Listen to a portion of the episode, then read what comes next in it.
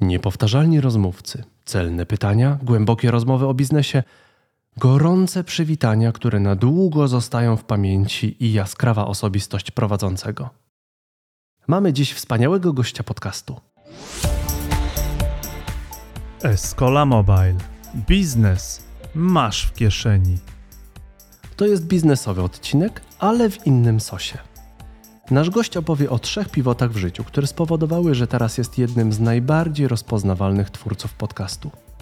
No właśnie, podcaster, youtuber, inwestor, dyrektor.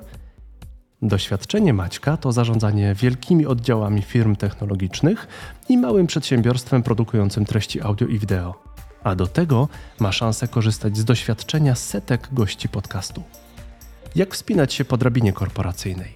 Tutaj wcale nie musisz mieć kamiennego serca, bo w odpowiednim działaniu mogą pomóc ci hunowie. Co możesz wziąć dla siebie z tego podcastu? Dowiesz się około 40 minuty, a dalej będzie jeszcze ciekawiej. O mastermindach, inwestycjach, podcaście Zaprojektuj swoje życie i wizji na najbliższe lata. Polecamy też spojrzeć na linki, które są w notatkach. Maciej Filipkowski przybywa z wizytą do Escola Mobile. Dzień dobry, dzień dobry, to jest Escola Mobile Live, a dzisiaj mam naprawdę bardzo specjalnego gościa. Cześć Maćku. Cześć. Jest już delikatne, kazali mi robić delikatnie, bo wszystkich wkurza. No to wiesz, ale za to jest bardzo, bardzo charakterystyczne. Maćku, zastanawiałem się jak Cię przedstawić i pomyślałem, że e, łączysz w sobie kilka ról. Jesteś doświadczonym menedżerem, szefem e, Samsunga, Della, mentorem dla wielu startupów i inwestorem, i podcasterem. Czy jeszcze jest jakiś tytuł, którym powinienem cię określać, e, który pominąłem? Znaczy ja się nie określam tytułami, ale to można by powiedzieć, wiesz co, jeszcze prowadzę mastermindy, więc nie wiem jak to nazwać. Ma, maestro? Guru, Mas guru nie guru? jest właściwym słowem. Ja myślę, że te trzy słowa dobrze, dobrze to łapią. E, ja, ja czasami mówię youtuberem, szczególnie jak jestem, wiesz, w mojej grupie wiekowej, e, na jakimś spotkaniu i ludzie się pytają, co robisz. A youtuberem jestem, nie? I więc to ja myślę, że to dobrze powiedziałeś, tak? Czasami youtuber brzmi lepiej niż podcaster, to zależy do kogo mówię. YouTuber to chyba nie jest takie bez znaczenia, bo z tego co e, widzę i obserwujecie, to w tej chwili YouTube jest tym głównym kanałem dla ciebie, czyli jednak stałeś się naprawdę YouTuberem. Wiesz co, to zależy od mhm. odcinka. Mamy takie mhm. odcinki, które żrą dużo lepiej na audio, a mamy takie odcinki, które y, i, i na wideo wygląda jakby miały tam, wiesz, kilkaset wyświetleń, a na audio to idzie w tysiące. Pamiętajmy, że jednak y, ilość y, odsłuchów jest zawsze mniejsza niż, niż, liczba obejrzeń, ale one są dłuższe. Nie wiem, jak, jak wy to nagracie, jak puszczacie. U nas to 68-69% wysłuchania mamy do końca odcinka. Czyli dwie trzecie osób słucha każdego odcinka do końca, co mnie w ogóle, wiesz, szokuje. No to my mamy 80, tak powiem. E, ja na wow, to, to nawet... przyjść na korepetycję. Albo robicie krótsze treści. Wiele osób się kojarzy z audycji, ale ja właśnie chciałem Cię bardziej odpytać od strony trochę biznesowej, trochę tego właśnie, jak wyglądało projektowanie Twojego życia od strony biznesowej. I zacznę od razu od takiego pytania. Jakie najważniejsze trzy pivoty zrobiłeś w swoim życiu? Jakie były najważniejsze zmiany, które sprawiły, że jesteś w punkcie, w którym jesteś teraz? Mm, to do, dobre pytanie. Ja, ja, to parę lat temu nagrałem w, chyba w 23 odcinku, który był moim pierwszym solo, więc tam jest to szerzej, jakby nie poczuł się dobrze z odpowiedziami albo do, potrzebował więcej, ale tak naprawdę to chyba były takie mm, trzy momenty, Jednym było wyjechanie do Stanów Zjednoczonych, w którym e, ja miałem chyba 20 lat wtedy. I to spowodowało, że mogłem rozszerzyć swój sposób myślenia. To w tej chwili to jest takie oczywiste, jak jesteście młodzi, to wiesz, można pojechać na Erasmusa, czy można załapać się do UK, czy do Stanów na jakieś stypendium na studia, czy złapać pracę w jakimś startupie. E, w latach 90. to było wow, nie? To się jechało na całe życie i wiesz, i to było, to było wielkie przeżycie. I to mnie bardzo ukształtowało, dało mi szerokość. Tam skończyłem e, te podstawowe studia, undergrad i, i miałem pierwsze prace i nauczyłem się tego. I, a drugą rzeczą to były powroty do Polski. Były trzy trzy razy wracałem do Polski, więc ciężko powiedzieć, że jeden. Chyba ten najważniejszy to było po INSEADzie, czyli skończenie e, INSEADu, powrót e, do Polski i dość szybki wyjazd do Szwajcarii razem z, z Delem i potem powrót po e, kolejnych sześciu latach. Ale ja pamiętam, jak pierwszy raz przyjechałem do Polski, to był 98 albo 9 rok, e, po takiej długiej przerwie. E, to po pierwsze to, wiesz, ja wyjeżdżałem z PRL-u, a wracałem do Rzeczpospolitej Polskiej. Wyjeżdżałem jako taki, wiesz, późny nastolatek czy tam dwudziestolatek, a wracałem już e, trochę bardziej dojrzałym człowiekiem, już ojcem i, i pamiętam, że to był taki szok. Ale też pamiętam, że w jakiejś gazecie chyba to chyba wtedy była wyborcza, był, był ranking firm i, i, wtedy Telekomunikacja Polska była największą firmą. Ja sobie powiedziałem, że przed 40 będę e, prezesem takiej firmy. Nie? Na szczęście nie zostałem e, prezesem Telekomunikacji Polskiej, ale rzeczywiście jak miałem 39 lat, zostałem prezesem Dela. I, i to był taki drugi pivot, nie? czyli to, takie jeżdżenie do Polski, żeby zobaczyć i potem osiąść tutaj, bo stwierdziłem, że tempo rozwoju jest takie, że ja mogę. Wiesz, w surfingu najważniejsze jest złapać dobrą falę. Nie? I, to, I to chyba o to chodziło. Trzecią rzeczą to był taki proces, który zajął mi 7 lat. E, to było wyjście na swoje, tak? Bo ja pamiętam, że na studiach przeczytałem Bogaty ojciec i biedny ojciec, zrozumiałem, co to jest dochód pasywny, ale nie potrafiłem tego wdrożyć. Potem Tim Ferris mnie zaskoczył swoją książką, która teraz już jest chyba mocno zestarzała się. Dobrze się zestarzała, ale się zestarzała, ale wtedy to było takie wow, możesz robić shortcuty i ja w pewnym momencie zacząłem inwestować w firmy, wtedy się jeszcze nie inwestowało w startupy i z pierwszych trzech inwestycji jedna wyszła bardzo dobrze i potem nauczyłem się jak to robić i, i po siedmiu latach tego mogłem e, pozwolić sobie finansowo i to wracając do bogaty ojciec, biedny ojciec, że mój dochód pasywny przekroczył moje, e, moje wydatki takie coroczne i stwierdziłem, że okej, okay, to znaczy, że mogę przestać pracować i mogę robić to, co chcę. Więc przestałem pracować i zacząłem robić to, co wydawało mi się, że chcę. I to był kolejny proces, który zajął aż do początków audycji, tak pierwszego czy drugiego roku audycji, że już skumałem, co to znaczy robić, co się chce. Zresztą rozmawialiśmy o tym w Twoim wywiadzie, e, rozmawialiśmy o tym z Andrzejem Nedomą po jego exicie, z paroma innymi, z Maćkiem e, Nogą też, że jednak jak się robi exit sprzedając firmę, czy jak się robi pivota wychodząc z korporacji, to jest to olbrzymi, olbrzymia zmiana życiowa. O, to jest to, co próbuję powiedzieć. I ta zmiana powoduje, że to nie jest tak, że my wiemy i zaczniemy coś robić. Ty to wiesz, bo, bo zmieniałeś firmy, rozmawialiśmy o tym, jak zaczynałeś firmę, rozmawiając z kimś, kto właśnie sprzedał kawał ziemi i tak dalej. Tak? I to, to, to są takie, to nie są punkty, nie? To się wydaje, że to jest pivot i można o tym opowiedzieć. A ten pivot zajął 10 lat. Nie? I, I pierwszy, i drugi, i trzeci. I jak się czujesz w punkcie, w którym jesteś teraz? Czy to jest, czy to jest ten punkt mm, Jestem docelowy? gotowy na nowy pivot. Okej. Okay. Wiesz co, ja y, trzy lata temu spadłem z hulajnogi. Bardzo fatalnie się połamałem. Oprócz tego miałem jakieś tam wrodzone wady kolan. Ja jestem po czterech operacjach. Przez y, trzy lata chodziłem o kulach. Przytyłem kilkanaście kilogramów. I, I, jak wiesz, bo rozmawialiśmy o tym, ja zacząłem bardzo mocno. Le, leżałem na łóżku w sali pooperacyjnej z takim 48 chyba, potem sobie je policzyłem, zszywaczami na kolanie. Nie? To, wyglądało jak zamek błyskawiczny, tylko bez tego suwaka. Nie? Fatalny wygląd. Nie? I tak się zastanawiałem, ile kasy bym w tej chwili wydał z tego, co mam, żeby wziąć pigułkę i być zdrowym. Nie? Oczywiście tego nie ma, ale tak się zastanowiłem i stwierdziłem, że ta suma jest astronomiczna. Nie? To jest większość mojego majątku, nie ma problemu. I postanowiłem, że no ja mam dwie rzeczy do inwestowania w tej chwili: pieniądze i czas.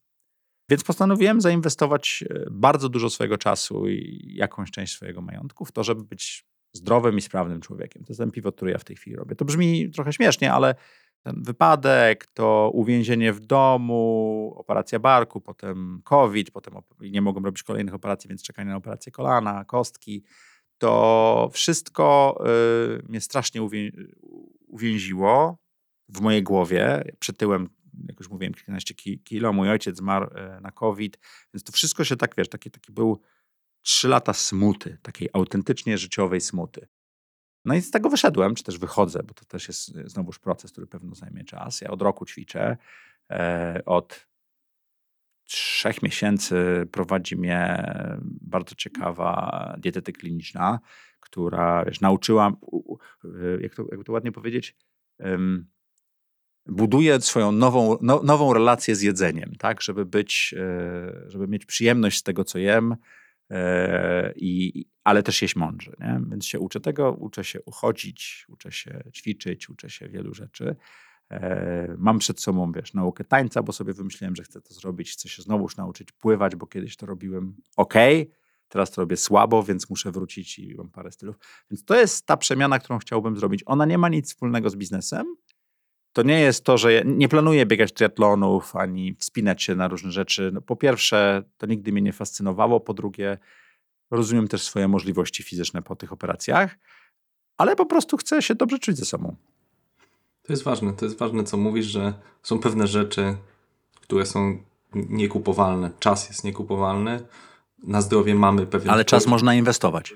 Tak, czas można inwestować. Ja 20 godzin, 20-25 godzin w tygodniu zajmuję się swoim zdrowiem i sprawnością fizyczną. To jest, wiesz, pół etatu.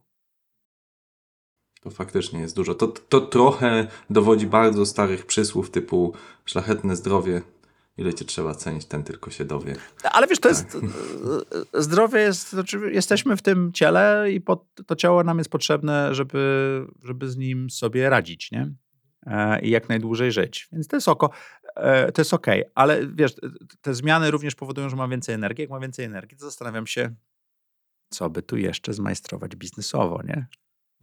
No to po, powróćmy do rozmowy o biznesie, bo masz ciekawą historię i wspomniałeś o tym, że ten, te Stany cię otworzyły, potem zrobiłeś no, szaloną karierę, o której wiele osób marzy. Nas akurat w Escola Mobile słuchają w dużej mierze założyciele firm, współwłaściciele firm, ale też bardzo często menedżerowie w różnych firmach, korporacjach.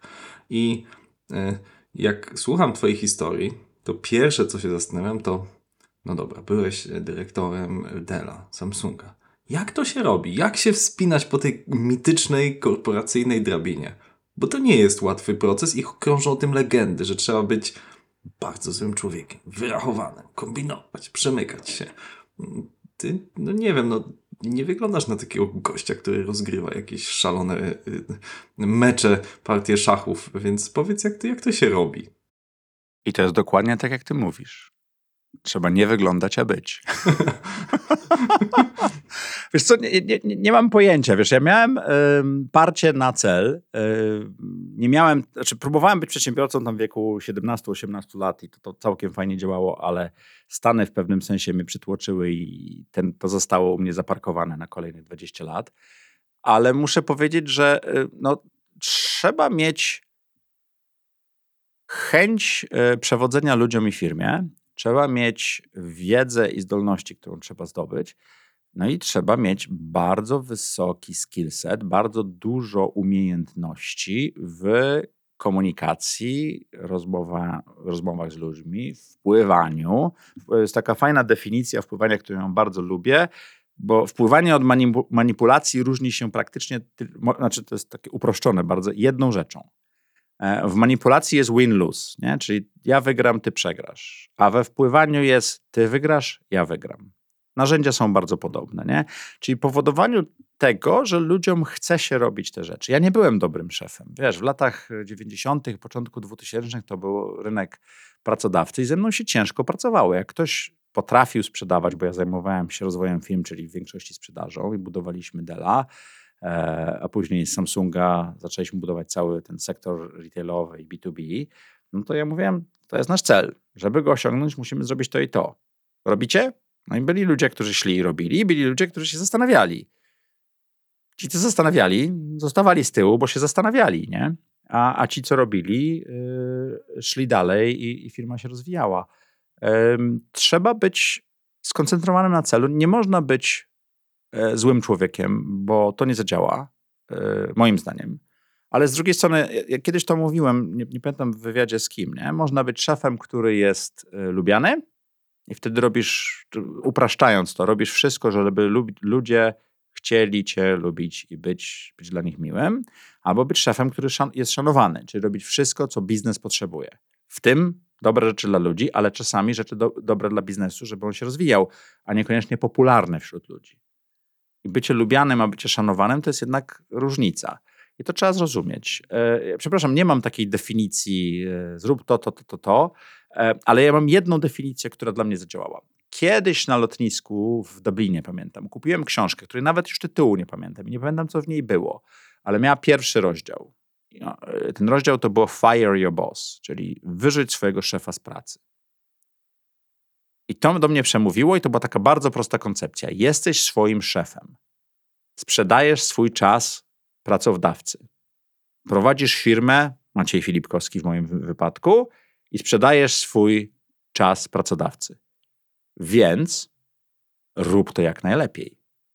Tak, żebyś jak najwięcej zyskiwał korzyści. Jak najmniej czasu, jak najwięcej pieniędzy. Tak? No jak, jak to zrozumiałem, to zacząłem e, optymalizować to, co robię. Jakie efekty przynoszę. Czyli bycie człowiekiem, który dostarcza wzrost. Ja pamiętam, że jak przyszedłem do e, Dela w Polsce, to był 2006 rok, to myśmy mieli chyba 16 milionów dolarów obrotu rocznie, e, czy kwartalnie, już nie pamiętam w chyba rocznie. E, w takim bardzo małym dziale, który zajmował się preferred accounts, czyli to tak to się było preferred accounts division. To tak naprawdę były średnie firmy w Polsce, małe i średnie firmy w Polsce.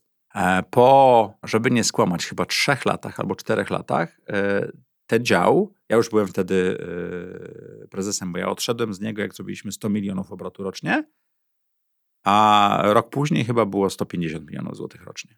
e, Do dolarów rocznie, nie? Czyli to był taki gwałtowny wzrost, bo ja stwierdziłem, słuchajcie, firmy w Polsce potrzebują komputeryzacji, potrzebują lepszych komputerów niż składaki. Dell ma dobrą ofertę, trzeba im to powiedzieć. Jedziemy w Polskę, nie? Zatrudniliśmy kupę handlowców, pojechaliśmy i trzeba było po prostu powiedzieć rynkowi, że jest coś zajebistego i, i rynek to przyjął. I dobra, pierwsza rada to jest y, poczuj się szefem we własnej firmie. I Nie poczuł się szefem we własnej skórze. A firma może być dowolna, tak? Druga część, o której mówisz, to, że zobacz, jakie cele ma firma, tak? Bo to dużo mówisz, ok, zobaczyłem, jaki cel mamy i jakby połączyłem te dwie kropki, tak? Ja chcę to, firma chce to, zróbmy to, to samo. Jest taki cytat, który ostatnio na Mastermindzie ktoś powiedział i stwierdziłem, że to ponoć y, pochodzi to od Hunów. Skuteczność jest miarą prawdy. I to o to chodzi. Musisz być skuteczny. Nie? Tak głową kiwasz y, po No, po to, to, to, to też tak niebezpiecznie, niebezpiecznie tak brzmi, ale okej, jakby przyjmuję to, y, że to, jak, bo chcę jakąś taką y, wyciągnąć radę od A ciebie. czemu tak? niebezpiecznie? Mi się wydaje, że bardzo się zmieniła kultura biznesowa w ciągu tych 20 lat, trochę o której mówisz, czyli ten y, przełom 90., 2000 to był rynek pracodawcy, tak? Pracuj dla mnie, rób KPI, -e, cele, w ogóle ludzie nie wiedzieli trochę, y, pławili się w tym kapitalizmie, niektórym to bardzo pasowało tym, którzy osiągali sukcesy, tym, którzy troszeczkę, tak jak mówisz, się zastanawiali, to niekoniecznie y, to pasowało. Teraz widzę, że bardzo się zmienia w kierunku no to dopieśćmy tego pracownika. Y, Jest y, słynna historia, którą, często mi wypominają. Ja chyba wrzuciłem na LinkedIna kiedyś taki post, że właśnie mm, y, są te MacBooki w kolorze Space Gray i Silver. I programiście kupiłem nie w tym kolorze. Nie wiedziałem, że on chciał Space Gray w tym nowym. Dostałem tylko specyfikację, wydałem 20 tysięcy na komputer i telefon dla niego. I on powiedział, że nie będzie pracował, bo on chciał Space Gray. I pewnie w latach 90., 2000 to byś powiedział, koleś, wymiataj stąd, nie, nie, nie możesz tu u mnie pracować. A ja pierwsze co zrobiłem, wziąłem ten komputerek grzecznie i pobiegłem do komputronika, czy by nie mogli łaskawie wymienić na Space Gray, a on przez jakiś czas ym, no, nie mógł efektywnie pracować i ja czekałem grzecznie, aż komputernik wymieni, żeby on mógł w pełnej radości na odpowiednim kolorze komputera pracować. Nie? To, to 20 lat temu było nie do pomyślenia. Jak się zmieniło to przez 20 lat, bo, bo, bo, z- bo z twojej opowieści i mojej brzmi, że bardzo. Może to oczywiście zależeć też od dziedziny, nie? Że jakby w IT to, to jest jeszcze bardziej, tak? Ja mam to szczęście, że operacyjnie prowadzę tylko audycję. Nawet nie ja ją prowadzę, tylko zespół. Ale rzeczywiście jest zupełnie inny rynek, zupełnie inne pokolenia weszły do pracy. No i generalnie mamy brak pracowników w tych najbardziej potrzebnych obszarach. I bycie dobrym szefem jest ważne. Ale z drugiej strony prawdopodobnie nadchodzi kryzys, w Polsce raczej na pewno. I mamy całe pokolenia, które nigdy nie przeszły kryzysu, bo ostatni był 14 czy 15 lat temu, tak? Którego w Polsce wtedy nawet nie było. I nie rozumieją, co to znaczy być pozbawionym miejsc pracy. Firmy technologiczne również w Polsce zaczynają zwalniać programistów, e, bo przesterowały, miały super wyniki w COVID-zie, wydawało im się, że to zadziała, więc jest szansa, że e, będzie parę zmian. Na to trzeba zwrócić uwagę jako pracownik, czy jestem w takiej firmie czy jestem w takiej pozycji i czy jestem niezbędny. E, Gladwell chyba miał taką książkę, w której mówił, że nie chcesz być kołem zębatym, chcesz być linchpin. Jak jest linchpin po polsku? Tą zawleczką, tak? która powoduje, że to koło zębate nie spada, tak? bo kół zębatych jest dużo, można je wymieniać, a zawleczki powodują, że coś jest niezbędne. I tutaj ważnym jest, kim się jest. Ten programista prawdopodobnie dla ciebie był ważny i niezbędny i coś budował, co było potrzebne. Rynek bardzo się zmienia, ale sposoby zarządzania też. Y, klienci bardzo się zmieniają, tak? A z drugiej strony, jeżeli poczytasz o tym, co się dzieje z, szczególnie z tą najmłodszą generacją, która w tej, w tej chwili wchodzi na rynek pracy, no to ona jest ukształtowana w 100% przez media społecznościowe takie cancel generation jest przyzwyczajone do tego, że na mediach społecznościowych można kogoś y, wymazać, profesora wiesz, uczelni czy cokolwiek innego. Więc jest pewna obawa e, co do zachowań i tak dalej, i tak dalej. Ja trochę się boję z punktu widzenia przedsiębiorczości i rozwoju ludzkości, czy w tym, pokoleniu, w tym pokoleniu będzie e, grup, na tyle duża grupa odważnych ludzi, żeby tą przedsiębiorczość pchnąć dalej, bo pamiętajmy, że przedsiębiorcy zmieniają świat. Robią rzeczy, które nie mają prawa się udać, które nie wyjdą, które są trudne i większości nie wychodzą, ale tym kilku czy kilkunastu procentom wychodzą i oni osiągają sukcesy i oni zmieniają świat. I teraz jest pytanie, ja myślę, że te lata 90. i, i początek 2000 rzeczywiście były przegięciem w jedną stronę. To jest pytanie, czy nie mamy przegięcia w drugą stronę i, i czy ten środek nie jest najlepszy i dla pracowników, i dla rozwoju biznesu i tak dalej. Nie mam odpowiedzi mhm. na to pytanie. Ja, ja się nie boję akurat o to, czy, czy, czy kultura Instagrama sprawia, że ludzie nie są przedsiębiorczy, bo z kolei Instagram bardzo gloryfikuje, załóż firmę, startup, zrób miliony. Może upraszcza to za bardzo. Mam nadzieję, że młodzi ludzie wiedzą, Krzysiek, że to nie, A ile nie... pracowałeś prowadząc firmę i jak ciężka to była praca na początku? Wiesz co, ja nigdy nie należałem do takich osób, które ryły po 14 godzin czy więcej. Ja lubiłem, po prostu zawsze lubiłem swoją pracę, więc oczywiście nie pracowałem 8, ale y, więcej, natomiast dlatego, że lubiłem, ale też nie, rzadko to przekraczało 10 godzin, nie? Tak, jeżeli mnie pytasz, mnie. E, natomiast ja, ja widzę, że młodzi ludzie mają. Ja oceniam oczywiście swoich studentów, bo uczę na Koźmińskim, na Wabie i no, ja widzę, że jeżeli właśnie to, to młode pokolenie widzi wartość w tym, że to ma sens, bo to jest bardzo ważne, że oni chcą widzieć sens. Nie, nie zrobią rzeczy bezmyślnie. Tak trochę jak my, o, bo kazał profesor, no to e, będę robił. Tylko bardzo ważne jest pokazać, po, po co właściwie to, czemu my się tego uczymy. No ja uczę też e, przedmiotów dosyć specyficznych. Ale to akurat jest fajne. Ale to jest akurat fajne, bo, bo myślą i podważają autorytety. Było takie powiedzenie na przełomie XVIII i XIX wieku, że postęp w fizyce, to jest wiesz, czasy Bora i e, Einsteina, nie? że postęp w fizyce, w nauce był od pogrzebu do pogrzebu. Bo musiał umrzeć autorytet, który twierdził, że atom jest niepodzielny, żeby można było podzielić atom. Nie? To akurat jest dobre to, co ty mówisz, bo, bo postęp będzie szybszy, tak? To żeby nam nie wyszła rozmowa z starszych e, panów o młodym pokoleniu, to muszę cię przywołać do porządku i zapytać jeszcze raz trochę o, o i o Samsunga. To jednak są firmy światowe, tak, które zatrudniają chyba 100 tysięcy plus ludzi. Ty jesteś e, prezesem polskiego oddziału.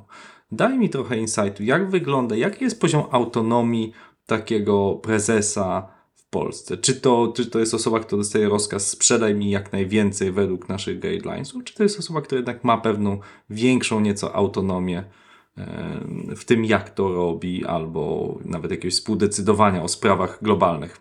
To bardzo zależy od firmy. Samsung bardzo różnił się od Della na przykład. E, ja w Dellu popełniłem największy błąd w swojej karierze i postanowiłem przestać być szefem oddziału w Polsce, tylko zostać szefem regionu i miałem pod sobą 27 krajów i kilkunastu takich, takich Maćków Filipkowskich, szefów oddziałów, nie? I kurczę, powiem ci, że Dell jest firmą, czy był, ja nie wiem jak to w tej chwili wygląda, bo firmy też ewoluują, w której bycie szefem oddziału oznaczało, że masz plan do spełnienia, musisz rozumieć, jakie masz przychody, jakie masz linie biznesowe, jakie masz koszty i masz to dowieść Jak nie dowozisz, to musisz się zastanowić, co z tym zrobić, prawdopodobnie ciąć koszty albo tak dalej. I, i wiesz, i, i, też masz niebezpieczeństwo. Sprzęt komputerowy sprzedaje się w dolarach. Znaczy, sprzedaje się w złotówkach, ale dolar jest tym. No tak. Za dolary się kupuje. tak. Tak, więc musisz też rozumieć, co się dzieje tutaj z makroekonomią i tak dalej. No i zasuwasz, nie? I jeździsz do tych największych klientów, rozmawiasz z nimi, dystrybutorów. E, ja pamiętam, że miałem też taką rozmowę kiedyś e, z prezesem, wiceprezesem jakiegoś banku od zakupów z moim handlowcem, że on potrzebuje, to jest, ja, ja, to nazywałem do handlowców, żebyście mnie nie brali, bo to jest rozmowa minus 2%. Nie? No, ta ostatnia rozmowa, że pan wiceprezes spotka się z prezesem i ja dam minus 2% i ja mówię i wtedy najlepsza handlowiec e, w całym Delu siedziała i on tam mówi, no teraz panie prezesie, jeszcze 2% to weźmiemy. Ja mówię, proszę pana, nie mam problemu. Ale ja wtedy muszę e, Agnieszkę zdjąć z tego, e, z, ze współpracy z państwem, no bo ona nie potrafi prowadzić. Jeżeli nie doprowadziła do takiej ceny, która jest dla was akceptowalna, jestem potrzebny, to potrzebuję jednego handlowca, no bo ona się nadaje. Słuchaj, cisza zapadła w pokoju bo chodziło o to, żeby zrobić empowerment handlowca, żeby ona, oni wiedzieli, że ona jest tą osobą, która podejmuje decyzję i to zadziałało na koniec. Odpowiadając na twoje pytanie, bo miałem, przepraszam, OFA, nie dostajesz rozkazu, bo ty w pewnym sensie idziesz z planem na ten rok, yy, który oczywiście jest challenge'owany, do którego się dodaje yy, dolarów na górze i odejmuje dolarów na środku, żeby dolary na dole były jak największe i wiesz, i to wszystko działa. I to jest. E, w, ale to jest bardzo niezależna rola. I jak poszedłem na szefa regionu Europy Środkowo-Wschodniej i CIS-u, czyli byłych republik radzieckich, tam od Ukrainy po Kazachstan, miałem taki śmieszny trójkąt od Grecji do Polski do Kazachstanu. E, no to lecisz do Kijowa, czy lecisz do Astany, czy do Bukaresztu, spotykasz się z tymi szefami i oni cię pokazują jak taką laleczkę na te różne spotkania, ale Twoja decyzyjność polega na tym, że zatrudnisz dobrego GM-a i go wspierasz. I koniec. A potem roztaczasz taki parasol ochronny, żeby korporacja za bardzo na niego nie naciskała, żeby on miał przestrzeń, żeby coś robić. W Samsungu było zupełnie inaczej. Samsung jest jednak firmą koreańską. Koreańczycy mają ręczne sterowanie. Ja miałem bardzo fajnego szefa w pierwszym roku. Dogadaliśmy się na pewien kontrakt działania i dość dużo robiliśmy. Potem to się zmieniło. I ja dość szybko odszedłem, bo ja po trzech latach odszedłem z Samsunga, co zresztą wiązało się też z moim przejściem na swoje i tak dalej. Ale ja się do tej pory śmieję, że gdybym przeszedł z Della do Google'a, czy do Microsoftu, czy tego typu, bo jednak praca w amerykańskich firmach była mi bliższa, e, to być może bym tam nawet został. Ale przez to, że poszedłem do kultury w, z, z 11, prac, 11 lat pracy w Dellu, w raz, dwa, trzy, czterech krajach, na chyba siedmiu czy ośmiu stanowiskach, przeszedłem do firmy, która miała zupełnie inną kulturę. Nie? I tam nie tylko kulturę pracy, ale również różnica między koreańską, konfucjańską kulturą i e, e, polską, czy nawet amerykańską, taką wiesz, chrześcijańską kulturą e, robiło olbrzymią różnicę. I kurczę, ja się tam po roku fatalnie zacząłem czuć. E, po półtorej roku pierwszy raz złożyłem wymówienie. Poproszono mnie, żebym został jeszcze rok. Zostałem. Dogadaliśmy się finansowo, to miało olbrzymi sens dla mnie wtedy. Ale po dwóch i pół roku powiedziałem, słuchajcie, do, dokańczam ten rok i, dziękuję ślicznie. Nie? Kulturowe różnice o tym zadecydowały, czy po prostu już to był taki etap twojego życia? Ja wiesz co, e, ja, ja to kiedyś opowiadałem, jak, e, bo ja zwolniłem się z Dela, bo już mogłem nie pracować. Tak mi się wydawało, w sensie finansowym, nie? I jak złożyłem to wymówienie, to po pierwsze Dell do mnie wrócił w 48 godzin. Dostałem awans, którego nie mogłem dostać przez 11 lat. 48 godzin. Michael Dell zrobił tak. 78% podwyżki, jakieś tam granty w stoku, w ogóle zostań z nami, kochamy cię. Gdzie byście byli przez te 10 lat? Ale potem się przestraszyłem. Przestraszyłem się e, takiej rzeczy, którą w tej chwili nazywam, e, a co ja sobie napiszę na wizytówce? No bo jak, jak, identyfikujesz się z tą pozycją, ty, ty, mnie odbierasz jako szefa dalej, ja siebie już tak nie odbieram, nie? ale wtedy rzeczywiście tak było. I, I, ja autentycznie się przestraszyłem. To wielu przedsiębiorców, jak sprzeda firmę, to ma takie, ale co ja teraz będę robił? Spełniłem swoje Kim marzenie ja co ja teraz będę robił? Kim ja jestem? Kim ja jestem, nie?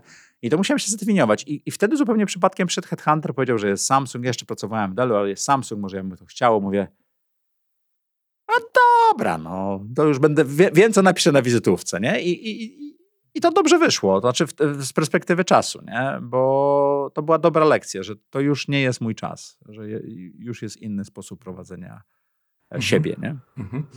Chcę Cię zapytać o e, rzecz bardzo ważną dla mnie jako przedsiębiorcy, który też pracował w różnych instytucjach jako pracownik. Tak? Ja pracowałem dla Ministerstwa Edukacji, pracowałem dla uczelni jako pracownik administracyjny, e, pracowałem dla BCG i to y, moim zdaniem mocno różni się od bycia przedsiębiorcą. Ale tu podkreślę, nie chodzi mi o bycie inwestorem, to, że tam wrzuciłeś e, jakieś grubsze pieniądze i komuś poradziłeś rób tak. Nie, na początku nie. to było chyba 50 tysięcy złotych, więc to nie były duże pieniądze, które ja pierwsze inwestycje robiłem. Du duże, małe, ale jednak to nie jest, to ta osoba prowadzi biznes, tak? A czym to się różni od tego, co mówisz, robiłeś mając 18 lat, czy robisz teraz, czyli brania pełnej odpowiedzialności i bycia sterem i okrętem biznesu. Jak, jak to działa w Twojej głowie i w praktyce? Znaczy, ja nie jestem pewien, czy jestem sterem i okrętem biznesu, no bo mój biznes to jest mhm. audycja i to jest biznesik. Umówmy się, to jest malusieńka firma, sześć osób i tak dalej. I, i to jest mhm. raczej e, hobby, które się samo finansuje, o tak bym to nazwał. No, Ale jest to biznes, bardziej... to, nie, to nie jest tylko hobby. To jest, przepływają pieniądze, te pieniądze mają znaczenie. Może dla ciebie one nie są kluczowe, ale dla ludzi, tak? Tak, masz rację. Moim biznesem, znaczy jakbym patrzył skąd pochodzą moje dochody, to moim biznesem jest bardziej inwestowanie w firmę. Nawet bardziej w firmy niż w startupy. Ale rzeczywiście, wiesz co, ja mam taką prostą definicję, czym się różni e, praca w dużej organizacji, to niekoniecznie musi być korporacja, ale dla kogoś, od pracy na swoim, we własnej firmie, niekoniecznie jeden na jeden. Żeby odnieść sukces w dużej firmie, musisz zrobić dobre wrażenie. A żeby odnieść sukces we własnej firmie, musisz robić. Okej, okay. piękne, piękne. Zgodzisz się ze mną? Tak, ja bym nawet dopowiedział, że musisz robić wrażenie na właściwych osobach.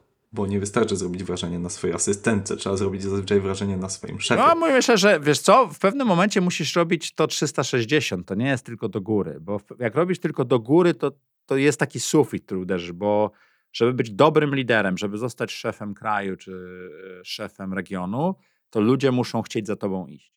I ja pamiętam, jak ja dostałem awans na GMA w Polsce, oni mieli wątpliwość, czy mi awansować z wewnątrz zespołu i wiesz, korporacja się zjechała, zrobili interview z wszystkimi tam, wiesz, senior management teamem i wszyscy mówili, tak, tak, chcemy, żeby on był, nie? To miałem takie, takie wsparcie, więc to, to, tak, e, to tak działa. I to, wiesz, tam byli też ludzie, z którymi ja się tak średnio lubiłem i oni stwierdzili, że tak, tak ma być. E, więc wiesz co, jeżeli myślisz o firmie, to masz nielino, nieliniowość dochodów, bo kasa się pojawia, ona zazwyczaj jest większa, ale pojawia się nagle i, i musisz się pamiętać, że potrzebujesz ją na 12-18 miesięcy, bo jak ją teraz wydasz na najnowsze auto, czy dom sobie kupisz, to nie będziesz ją na pensję. Nie? Taki przykład.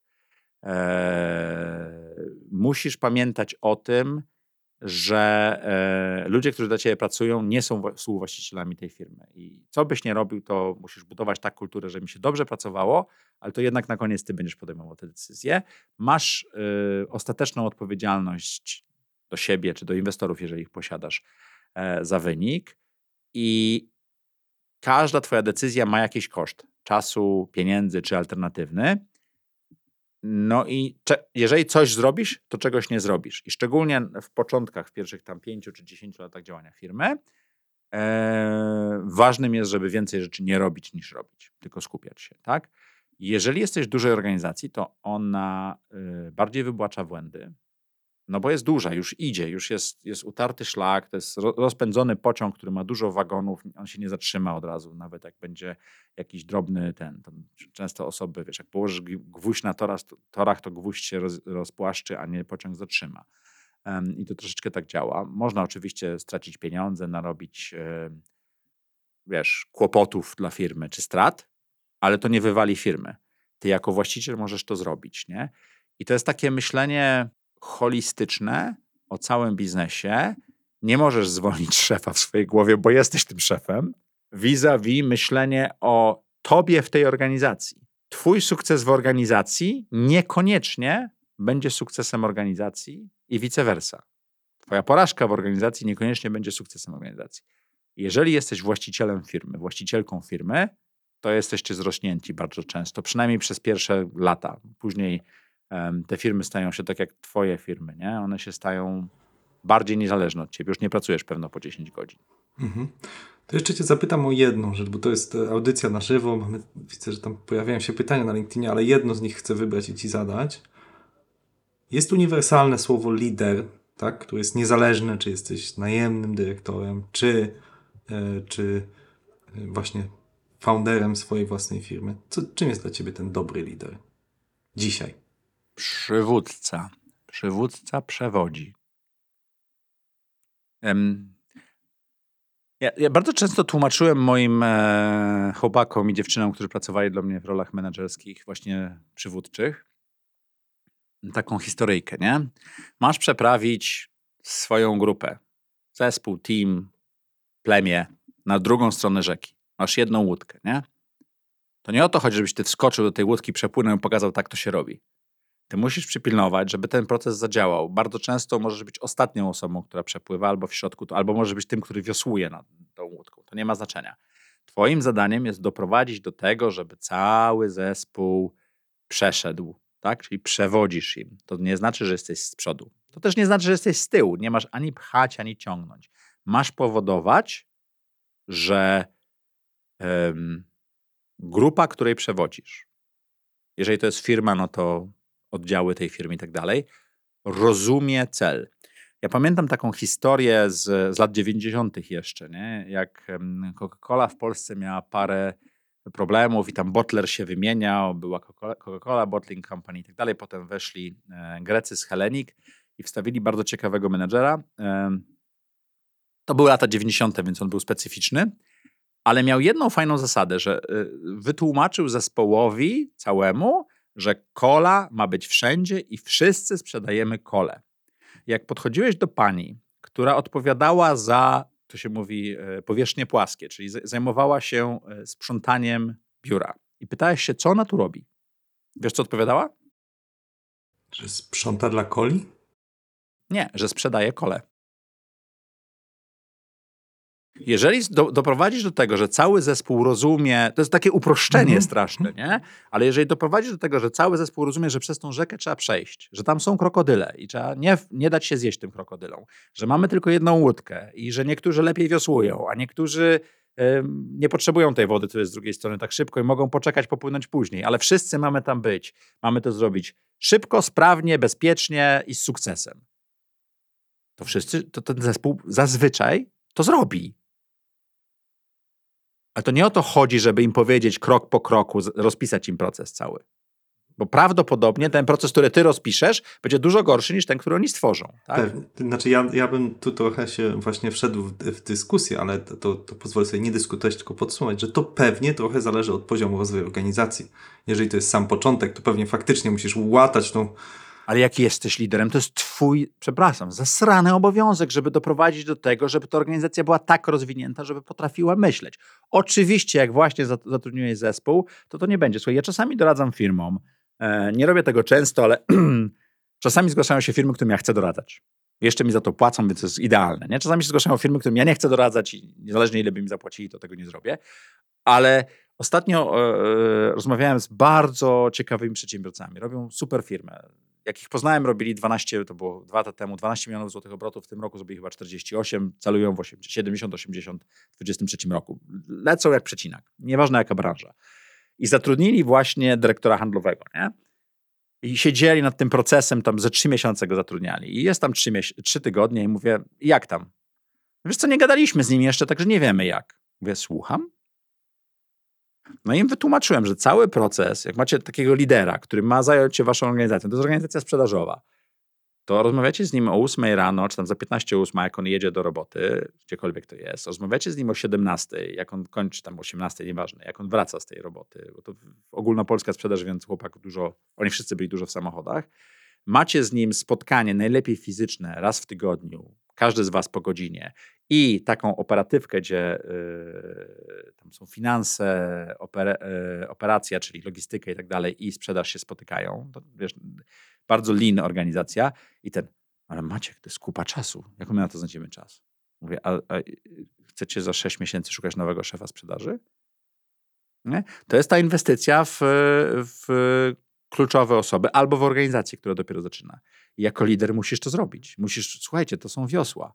E, Wiosła się wkłada w ten sposób, tak? Tak się wyjmuje. Pamiętajcie, żeby ich nie zgubić. Jak dopłyniecie, wiosła chowacie w ten sposób. W łódce nie może być więcej niż osób, ale nie powinno być mniej niż. E, Najsilniejsi wiosłują. Można wiosłować do tyłu, można wiosłować do przodu, można wiosłować we dwójkę. To ja zauważyłem, że to dla mnie działa. Spróbujcie i tak dalej. Jak wam poszło? O, to może nie zadziałało, to spróbujmy innego procesu. To jest lider. Ale lider, jak już to zbuduje, to mówi: Słuchajcie, ja idę się przespać, ale chciałbym, jak się obudzę, żebyśmy byli po drugiej stronie rzeki. Nie? Mam jeszcze jedną opowieść o liderze. Mogę? Czy chcesz dalej iść? E, To ki- kiedyś używałem to na prezentacjach, strasznie mi się podoba. O, o wikingach jest taka opowieść, że wiesz, dwóch wikingów e, trafia do dwóch różnych fiordów i, i, i- jeden przychodzi i mówi słuchajcie, e, musimy ściąć te drzewa, pociąć je na deski, wysuszyć, e, spalić te igły, zrobić smołę i z tego lnu zrobić żagle i tak dalej i rozpisuje cały proces i tak dalej, i tak dalej, i tak dalej, nie? A do drugiego, drugiego fiordu mm, schodzi taki no już mocno zużyty lider, nie? Tu zęba nie ma, ten róg jest trochę ukruszony i tak dalej. E, Widać, że, że swoje przeszedł. Rozpala ognisko, otwiera beczkę grogu. Zaciekawiona wioska tam się zbiera wokół niego. No i zaczyna opowiadać historię. I mówi o Anglii, o pięknych zielonych wzgórzach, o klasztorach, które można rabować, i o złocie, które można zrobić, i o koniach, które można kraść, i o brankach. I wiesz, opowiada tą całą historię. Ci, co oglądali serial Wikingów, to wiedzą, jak to było. To ja dokończę za ciebie tą historię. I ludzie są tak podekscytowani, że sami biorą Nie, się za tą y, pracę. przysyp, przysypia, bo wypił za dużo grogu, budzi się rano, chaty spalone, statki zbudowane i wszyscy gotowi, żeby wypłynąć, nie? E, Prawda jest tak naprawdę gdzieś po środku, nie? Bo jeżeli oni nie potrafią tych statków zbudować, to nigdy ich nie zbudują albo zrobią czółna, ale z drugiej strony trzeba być również inspirującym. To prawda. To jest niesamowite, to prawda. Pracowałem z dosłownie kilka razy w życiu zdarzyło mi się pracować z ludźmi, którzy swoją wizją potrafili porwać, niezależnie od tego, ile się zarabiało w tej filmie, niezależnie e, jakie czasami były trudne momenty, to po prostu myśmy bardzo głęboko wierzyli w tą wizję i, i, i to, jest, to jest niesamowite, co się wspomina wtedy latami, jest firma. To, to ja miałem taką Mhm. opowieść, ja jestem dzisiaj opowieściowy, przepraszam, ale wlazłeś w jakiś taki mój dzisiaj temat. Um, a propos wizji. Dell był chyba numerem 4, jak ja przyszedłem. Powiedziałem, że mamy być numerem 1 w Polsce. W tej, Dell jest w tej chwili największą firmą IT chyba, e, na pewno na świecie, chyba w Polsce też. I, I i ja opowiadałem im o Apollo 11. Czy wiesz, kto był pierwszym człowiekiem na Księżycu? No ten Buzz i jest Armstrong, No, tak? był Neil Armstrong był pierwszym człowiekiem, to jesteś, jesteś lepszy niż większość. Neil Armstrong był pierwszym człowiekiem na Księżycu. Kto był drugim człowiekiem na Księżycu? No a nie Buzz Buzz? Aldrin. Buzz Aldrin, no. To, to jest też ciekawa historia, bo chłopaki się pokłócili, ale e, decyzja szefa lotów była prosta. Neil jest przy włazie, Neil wychodzi pierwszy. Drugi był Buzz Aldrin. Mało kto pamięta Buzz Aldrina, wszyscy pamiętają Neila Armstronga. Kto został na orbicie i miał do przeczytania bardzo ważną wiadomość, gdyby chłopacy, chłopacy się rozbili? Michael Collins. Nikt nie pamięta numeru dwa, nikt nie pamięta numeru trzy. I taka historia mówisz do zespołu, mamy być numerem jeden w Polsce. To wszystko, co musisz zrobić. I, I wiesz, i idziesz, walczysz o e, klienta z numerem dwa i mówisz, nie odpuszczę im. Mhm. Tak, tak, jest du- dużo kampanii, o których mówią. Nawet była taka kampania y, firmy wypożyczającej auta. Jesteśmy numerem dwa, więc nam zależy bardziej, żeby zostać numerem jeden. Dosłownie Avis wokół tego tak zbudowali robił, tak. tak. kampanię. Tak, Ale tak, słuchaj, tak, muszę, tak, tak. muszę przejść do drugiej części, bo pokryliśmy jedną część, a jesteśmy w 45 minucie audycji. Maciej, Zaprosiłeś gościa gadułę, to tak masz. Maciej Filipkowski, inwestor. Interesuje mnie to szalenie, bo e, też interesuje to wielu moich słuchaczy, którzy zastanawiają się, jak w te startupy inwestować, a może w coś innego. Teraz jest duża inflacja, więc zastanawiają się, czy to jest właśnie dobry moment, czy zły moment. E, Wielu moim słuchaczom udało się wypracować jakieś, jak to się mówi, nadwyżki finansowe i, ch- i chcieliby jak, być jak Maciek. Więc mam do Ciebie bardzo kilka takich technicznych pytań, i pierwsze z nich, najważniejsze, to jest jak w ogóle znajdujesz te startupy, bo mówi się, że a nie ma startupów, nie ma w co przychodzą. inwestować. No dobra, no ale jakoś to budujesz, same przychodzą, a ty wybierasz, że z niektórymi rozmawiasz, a z niektórymi nie. Bo, bo do mnie też przychodzi dużo co, Ja nie wiem, startupów. czy odpowiadasz na to pytanie. Mhm. Jest kurs, jak inwestować w startupy, który y, w lutym, marcu będzie miał iterację numer dwa i zmienia się, jak inwestować w firmy, bo stwierdziłem, że to może być ciekawsze. Więc zapraszam Was bardzo. e, Jak kupicie teraz, to oczywiście dostaniecie iterację 2 i to będzie kohortowy. E, Kurs jest cholernie drogi z bardzo prostej przyczyny. Jak chcesz inwestować w startupy, to najpierw zainwestuj w wiedzę. Tak? To jest, tak, przepraszam, bloczek reklamowy. A teraz na poważnie. Ja inwestuję w jeden startup w roku. E, I zrobiłem to specjalnie, bo był taki rok, że zainwestowałem chyba w 14 firm e, i to były sam, nie same, ale w większości bardzo złe decyzje, bo byłem zafascynowany, tak? To po pierwsze. Ale z drugiej strony, żeby inwestować w firmy czy startupy, to zdajmy sobie sprawę, że prawdopodobieństwo, że zainwestujemy w jedną i jej wyjdzie, jest małe. Trzeba zbudować jakiś portfel, tak? E, Inwestowanie w firmy jest dużo trudniejsze, jeżeli ma się mniejsze pieniądze. Wtedy już lepiej inwestować w firmy poprzez giełdę, bo wtedy można, najlepiej amerykańską, ma się te ułamki w dużych firmach, które są, e, mają większą szansę na sukces niż mniejsze. E, Skąd ja biorę firmy, było pytanie, tak? Mhm, tak. Skąd je bierzesz? Co? Mówisz, same się zgłaszają, ale no jako się wybierasz? Znaczy, masz zgłaszają się, bo ja zacząłem opowiadać o tym, że inwestuję w startupy, Mhm. zbudowałem. Czy masz Jest kogoś, rzeczy. kto, pierwsze, e, kto ci robi jakąś analizę, nie wiem, techniczną, tak? Nie, ja inwestuję, ja inwestuję w firmę w tak zwanym stage'u pre-seed, czyli zanim bardzo często jest cokolwiek poza pomysłem i kawałkiem software'u i tak dalej. Jestem, czasami jestem w tak zwanym 3F, czyli fools, nie, friends, family and fools, tak? czyli e, przy- przyjaciele, rodzina i szaleńcy. Nigdy nie jestem przyjaciel, przyjaciel- przyjacielem czy rodziną, więc zastanawiam się, czy nie jestem szalony, ale wynajduję takie firmy, które rozumiem, Wynajduję takie firmy, które. Ja bardzo lubię firmy, które robią nudne rzeczy. 86% moich dochodów jest z najnudniejszych na świecie biznesów. Zwożenie rozbitych samochodów i sprzedaż ich na przykład. Nie? Z- nudny biznes, jak nie wiem co, masaże dla ludzi, tak? rehabilitacja w całej Polsce. To są nudne biznesy. I to są biznesy. Jeżeli chodzi o startupy, to trzeba zdać sobie również sprawę, że na startupach zarabia się po 7, 10, 15 latach, tak? bo zainwestujesz coś na początku, on się rozwija i tak dalej, i tak dalej.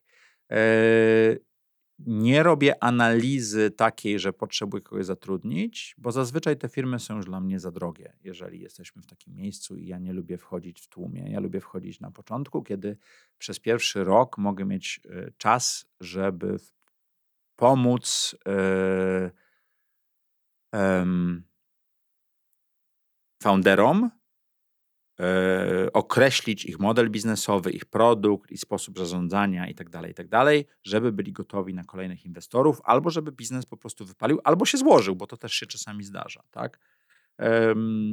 I, i, I to robię. Zazwyczaj zastanawiam się z pół roku, zanim podejmę decyzję, więc to nie jest tak, o, musisz teraz zainwestować, najlepsza okazja, za tydzień już tego nie będzie. To, to jest dla mnie od razu dziękuję ślicznie, powodzenia. E, to jest taki Y Combinator to wymyślił i startupy tak to robiły przez jakiś czas, w Polsce trochę mniej. Nauczyłem się, że nie. Ja inwestuję w firmy, y, które znam i, i, i albo to są bardzo nudne modele biznesowe, które są bardzo proste do opisania i zastanawiam się, czy ta firma jest w stanie coś zrobić inaczej. E, Albo to są modele oparte zazwyczaj o software as a service. Ja robię SaaS do B2B, tak? czyli firmy, które robią software, który będzie oparty na abonamencie, a ich klientem nie są konsumenci, tylko e, firmy B2B, tak? Bo to jest bardziej stabilne, tam jest mniejszy churn i tak dalej. I to jest mój ulubiony model biznesowy, ale nie jedyny. E, wiem, Ile czy teraz, ile teraz pytanie. jest teraz tych firm, w które jesteś zainwestowany? W tym momencie. E, e, ż- Znaczy, w sumie zainwestowałem 34 firmy albo 35. E, ch- Wiesz co, nie liczyłem tego, ale tak za- zakładałbym, że naście, tam między 14 a 17 pewno jest aktywnych. Ja miałem trzy exity w zeszłym roku. Najciekawsze miałem dwa exity, które zaplanowałem. Żaden się nie wydarzył i trzy, które się wydarzyły. Na ten rok mam zaplanowane, czy też cooking, że się tak wyrażę, czyli zacząłem już rozmowy dwa, jeden potężny. Eee, zobaczymy, co z tego wyjdzie. Mhm. I jak, e, kto jest operatorem tego? To jest e, Maciej Filipkowski? To jest jakaś Tak. SPV? Tak? Po prostu Tak. człowiek. Nie, nie, nie było, wiesz, no, nie, nie było takiej potrzeby. Yy, Ja myślę, że teraz, yy, jeżeli wyjdzie mi któryś z tych dużych exitów, to trzeba będzie zrobić ASI albo coś takiego. Nie, wiesz, umówmy się, że przez pierwsze lata większość twoich startupów umiera, więc masz straty. Więc jest co rozliczać. No bo jeżeli masz kohortę, która startuje i jest ich 10, to po trzech czy po pięciu latach, pięciu czy sześciu z nich już nie ma. Mhm. Nie, imponuje mi to, że to jest pieniądze. takie, takie organiczne, że to jak to opowiadasz, to, to, to brzmi bardzo... Z jednej strony jesteś profesjonalnym inwestorem na tym etapie, a z drugiej strony nie stworzyłeś takich, wiesz, RAM, tego, wiesz, SPV-ka, ASI, jakieś coś, żeby, żeby to robić. Co, rozumiem, że to wyszło tak spontanicznie, że po prostu najpierw zacząłeś inwestować, a potem zacząłeś się zastanawiać... Nie, no ja zacząłem Mhm. inwestować relatywnie małe sumy pieniędzy, więc to nie miało sensu. Te sumy oczywiście zrobiły się większe. Eee, żeby, jest, jest jednak koszt prowadzenia ASI, nie? On nie jest duży, to jest kilkaset tysięcy złotych, no ale to, to ci obniża eee, No tak, musisz mieć duży kupon sprzedaży, żeby to miało sens wtedy. Mhm. tak, Okej. tak. E, jeszcze jedno pytanie. Y, Okej, jest kilkanaście firm, w które teraz jesteś zainwestowany. Tak sobie myślę, okej, godzina w tygodniu na firmę to daje 15 Nie, godzin nie, w tygodniu. ja, dlatego jest jedna firma dziennie. Mhm. Ta, e, ta firma najnowsza dostaje godzinę dwie w tygodniu. Ta firma starsza, czyli sprzed roku, dostaje godzinę w miesiącu. Ta firma sprzed poprzedniego roku, uśredniam, dostaje godzinę na, twart, na kwartał. Ta firma sprzed czterech lat już sobie sama radzi. Albo jak sobie nie radzi, to już szkoda mojego czasu. E, więc to trochę tak działa. E, miałem taki okres, że rzeczywiście spędzałem 20-30 godzin w tygodniu z firmami i tak dalej, ale stwierdziłem, że tego nie chcę robić. Mhm. Czyli pomagasz rozpędzić i jeżeli się nie rozpędzi Pomagam w ciągu tam, gdzie mogę mieć impact, nie? Taki naprawdę duży. y, Zazwyczaj dostaję nierynkową wycenę, bo wkładam dużo swojego czasu i tak dalej. Najpierw to jest troszeczkę leadership and knowledge and network for y, equity, tak? czyli wymieniam to, a później jest moja inwestycja i bardzo często e, inwestycja innych osób. E, bo jak to powiedział jeden z founderów, wiesz, jak ciebie wpiszemy do cap table, to ja mam potem kolejkę inwestorów. Mm. Korzystasz też z lewaru swojego, swojej grupy na Slacku na przykład, żeby oni też koinwestowali w te rzeczy? Albo E, bardziej e, tak, robimy to, ale nie robię to, znaczy bardziej to jest, są dwie grupy, które chętnie ze mną inwestują. To są osoby, które skończyły kurs e, inwestowania w startupy, bo rozumieją już moją metodologię i osoby, które są w mastermindzie. Zazwyczaj to są osoby, które zrobiły jedno i drugie, bo w mastermindzie budujesz olbrzymie zaufanie, a kurs dał ci wiedzę i zrozumienie metodologii, którą ja stosuję. Tak? Ona, jest, ona jest dość powszechna, to nie jest jakaś magiczna rzecz. Ale e, tak, ostatnio zrobiliśmy inwestycję w listopadzie chyba, czy grudniu? E, chyba listopadzie. E, w startup, który ja, e, się tak wyrażę, trzymałem w kokonie i pomagałem im rozwinąć skrzydła przez troszeczkę ponad rok.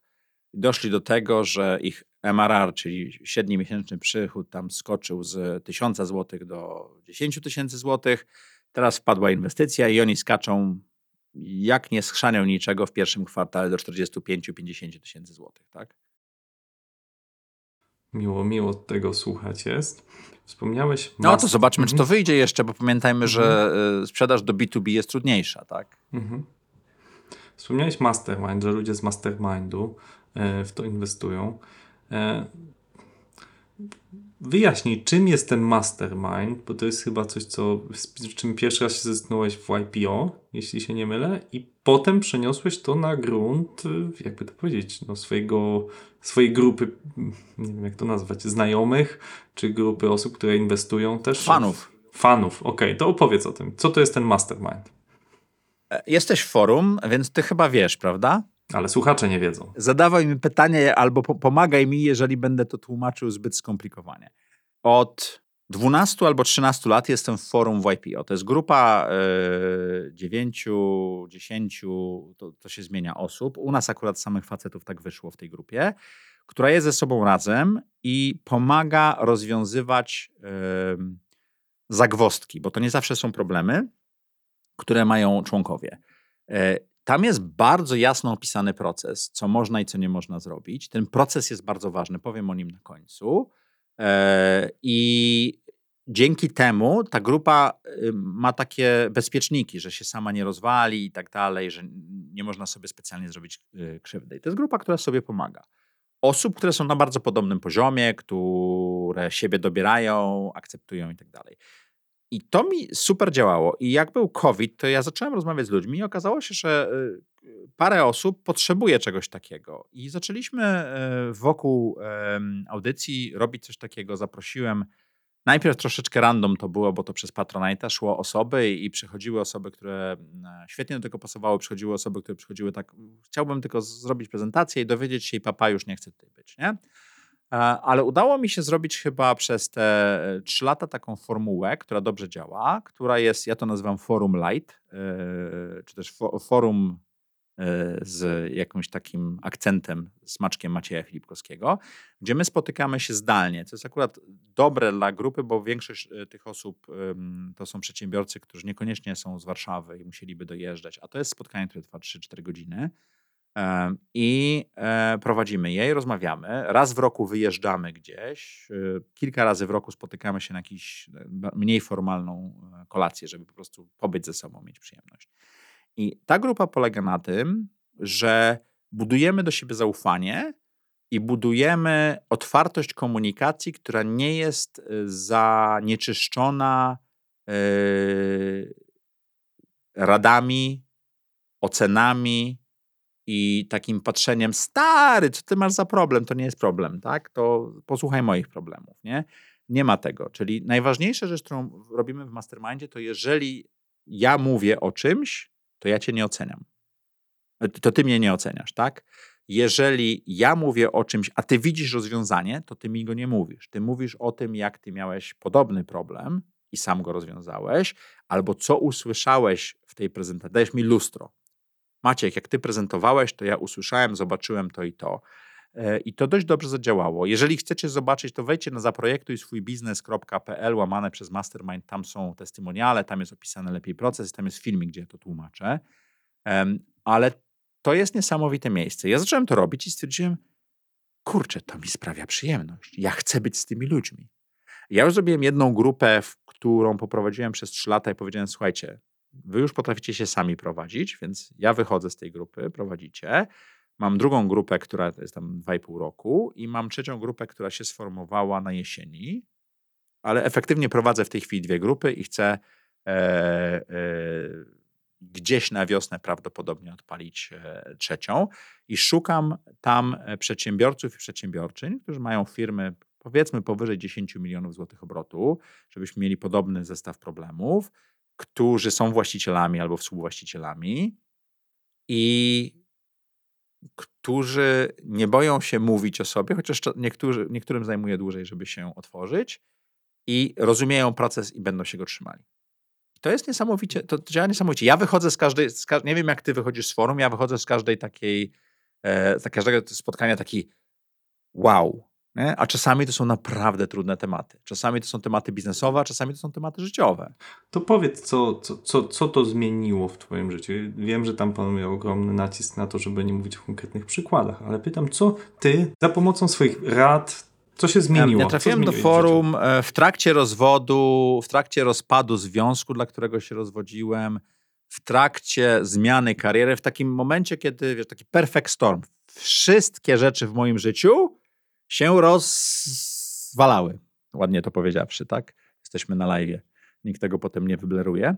I to był fatalny moment w moim życiu, nie? Ja, ja, nawet nie wiedziałem, nie wiedziałem, nie wiedziałem czego się złapać. Nie, nie było tej, tej. I pamiętam, że opowiedziałem to i chłopacy powiedzieli wow. No i zaczęli opowiadać i każdy, wiesz, ja miałem taki problem e, z karierą, miałem taki problem z małżeństwem, miałem taki problem ze zdrowiem i coś jeszcze, i coś jeszcze. I ja mówię, i, i to jest, to było takie koło ratunkowe w tym momencie mojego życia. Ale to okazało się dużo mniej ważne niż co mi dało bycie w tej samej grupie przez kilkanaście lat. Bo nagle obserwujesz, że ludzie mają taką sinusoidę. Są na topie, są na dole, są u góry, są na dole, nie? I zaczynasz się obserwować, mówisz, ty, to ja pewno też tak mam. O, to czy teraz jest ten moment, kiedy wszystko mi wychodzi i jest zajebiście, czy teraz jest ten moment, że spadłem z hulajnogi, zmarł mój ojciec, jest COVID i nie jestem w stanie chodzić, bo o kulach mnie to męczy i trzeba to przetrwać, wyjść z tego, jak to mówił e, Winston Churchill, jeżeli idziesz przez piekło, kontynuuj, tak? Tak, i nie, if, you, if you're walking through hell, keep on walking, nie? E, I, I to o to chodzi. I, I to tak jest, wiesz, jak ty jesteś w forum i czy ktokolwiek jest, nagle obserwujesz, że kurczę, no, no teraz jest dobrze, to znaczy, że kiedyś będą miał problemy. Teraz jest źle, to znaczy, że kiedyś będzie dobrze. Tak, to, to, to troszeczkę brzmi jak yin, yin and yang, ale to tak rzeczywiście jest. I to ci daje dobrą perspektywę na siebie. Daje ci szczerość. Ja zrobiłem prawie rok temu prezentację, że chciałbym latać, ale nie mam skrzydeł. Nie? I mówię, słuchajcie, no w moim życiu, to, moje życie chyba już się skończyło.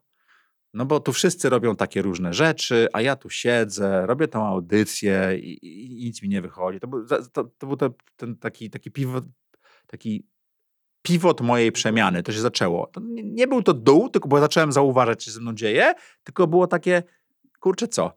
A chłopacy mi powiedzieli, Maciek, ale ty byłeś w grubym kilkudziesięciu, y, grubych kilkudziesięciu, ja mówiłem, że ktoś gdzieś pojechał, ktoś coś zrobił, ktoś coś tam Zrobiłeś kilkadziesiąt inwestycji, byłeś tam w 80 czy 90 krajach, zarządzałeś takimi biznesami i zaczęli mi pokazywać, kim ja jestem, co było dla mnie niewidoczne wtedy, z jakiegoś powodu w moim życiu. I mówię, no, no, no, no w sumie tak.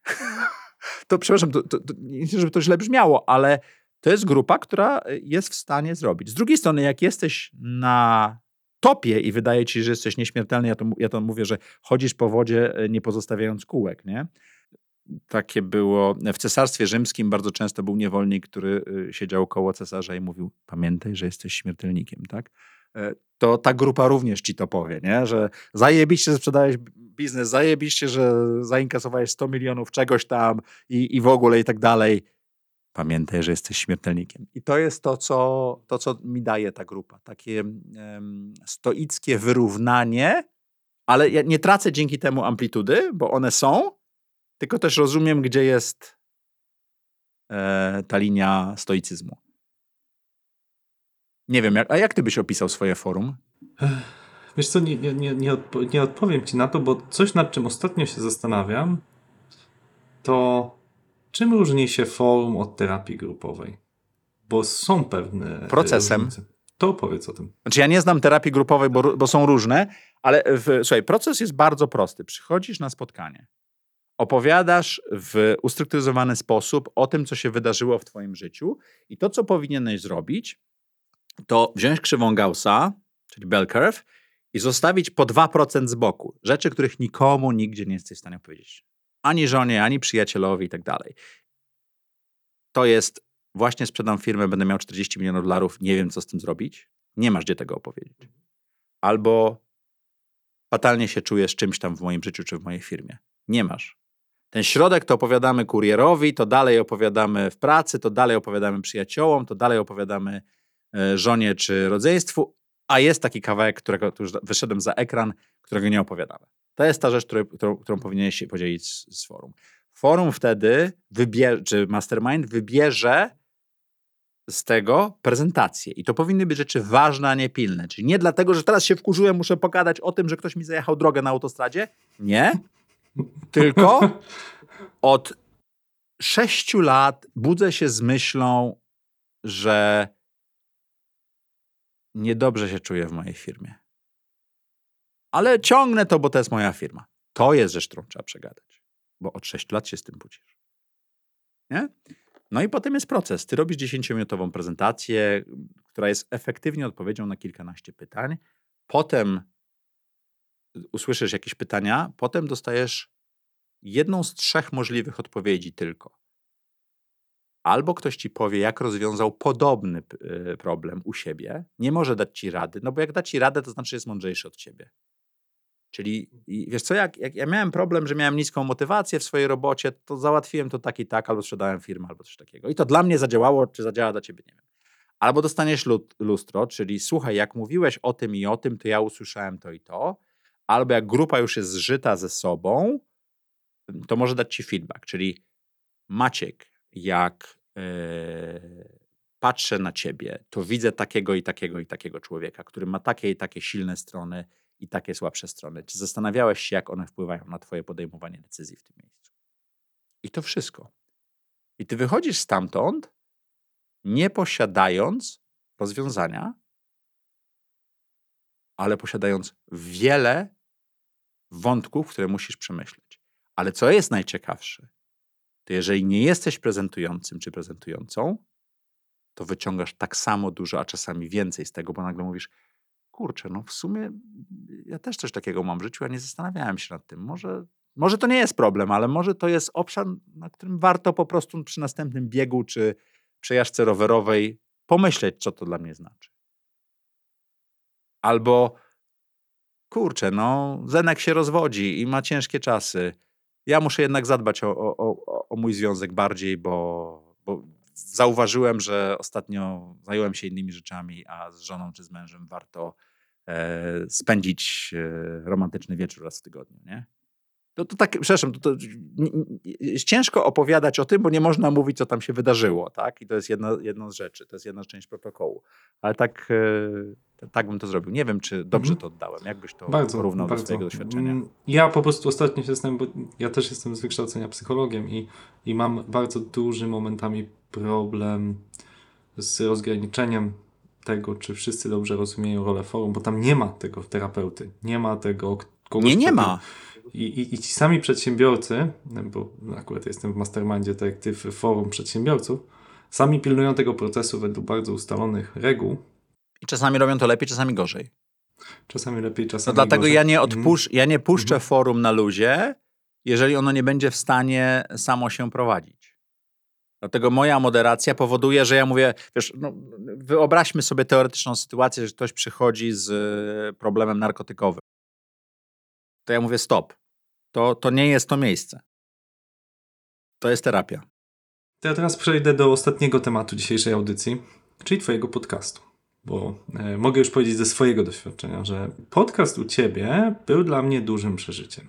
Dlatego właśnie, Dlaczego? pewnie, że e, masz to, to doświadczenie z forum i umiesz wyciągać dość głębokie pytania. Plus, ja jednak staram się prowadzić bardzo biznesowy, to, to chyba jest najmniej biznesowy odcinek z Escola Mobile, a Ty prowadzisz Możemy właśnie... po, porozmawiać o modelu biznesowym e, podcastu. Ty, ty, ty, o to cię zaraz zapytam. Wyciągasz z ludzi takie historie ich bardzo osobiste, bardzo głębokie, takie właśnie bardzo forumowe. I przez to ja pamiętam, że musiałem chyba z 20 minut tej naszej rozmowy wyciąć, bo jednak poczułem, że Maciek za bardzo tutaj w, w, wydarł nie, moje nie, nie mówimy, że wycinamy coś. nie, Nie, nie, mówimy, że coś wycinamy. Tak. E, Że, że poczułem, że za bardzo ja się odsłoniłem, no bo jednak to jest audycja, która leci publicznie e, w internecie. Dla, dla największego bydera mamy to nagranie. Także wystarczy, tutaj, wystawimy stronkę, gdzie można robić aukcję. Słuchajcie, więc jakby pytania mam dwa. E, Po pierwsze i najważniejsze, co cię motywuje, co cię drive'uje, co cię napędza do robienia tego podcastu? To ile? 180? To jest już bardzo dużo odcinków, bardzo dużo spotkań z ludźmi. Za dwa tygodnie mamy dwusetny odcinek. Pochrzaniony nam wyszedł, bo zrobiliśmy zupełnie ofowo. Także zapraszam.